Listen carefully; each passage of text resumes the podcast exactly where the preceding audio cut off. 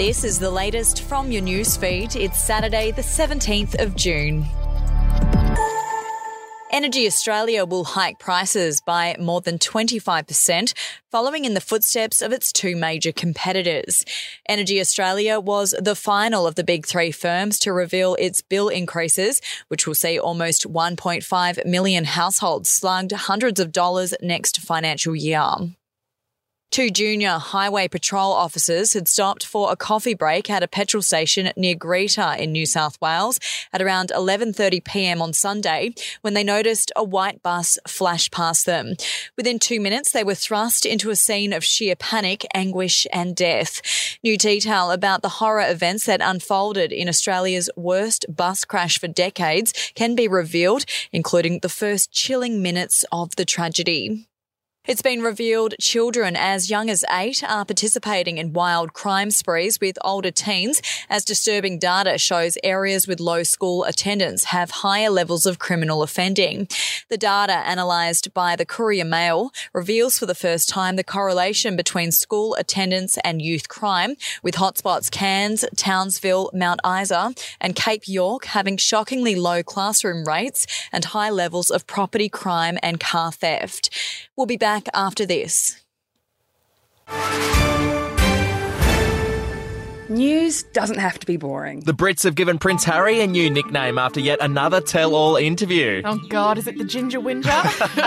Let the team at news.com.au get you up to speed each day with their podcast, From the Newsroom. a couple were busted joining the Mile High Club. Well, I guess they can't fly Virgin anymore. Politics, sport, red carpets, royals. Get all the goss in just a few minutes. Follow From the Newsroom wherever you get your podcast from.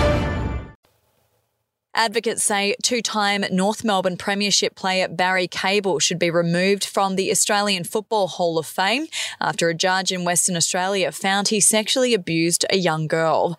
Blue Knot Foundation Deputy Chief Executive Belinda Johnson said AFL bosses would be sending a message of support to Cable's victim by removing him from the Hall of Fame. And an ABC announcer has criticised the national broadcaster's decision to abolish state based Sunday night news bulletins as part of a major restructure. Up to 120 jobs are going, including dozens of journalists and the arts team, and local Sunday news bulletins will be replaced with one national 7pm bulletin.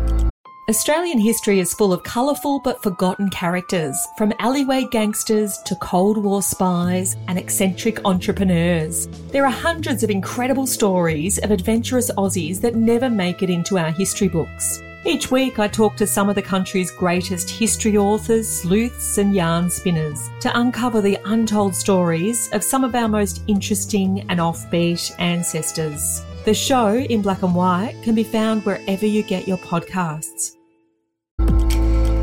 We'll have an update to your newsfeed tomorrow.